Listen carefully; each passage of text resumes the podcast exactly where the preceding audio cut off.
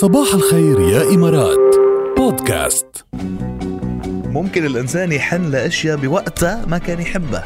مثل ما بتقول فيروز هون بالغنية وهيدي الشجرة العتيقة يلي ما كنا نطيقها حبيتها واشتقت لها واشتقت لك. واحدة من أروع وأجمل أغنيات متابعين معكم.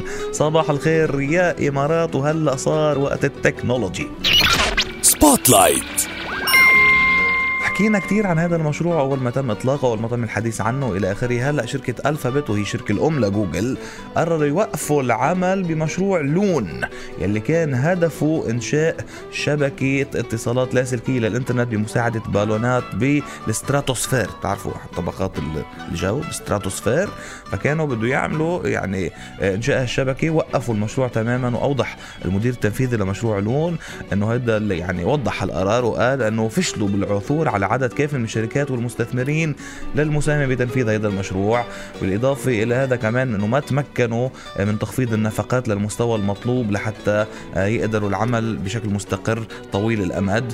ويعني وعم بيقول أنه ابتكار هيك تكنولوجيا أصلا أمر محفوف جدا بالمخاطر. وكمان الشركة اختبرت مشروع لون بنجاح السنة الماضية على أساسه وفعلا أنا بتذكر إنه حكينا هالخبر على على الهواء وأطلقت 35 بالون بكينيا وعملت يعني بشبكات شبكات الهواتف المحموله آه، هنيك بوقتها يعني.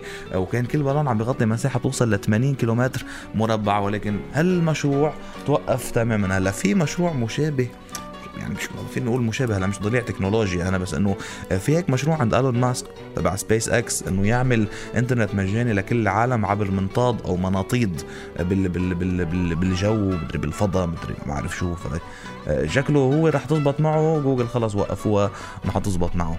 ممكن. spotlight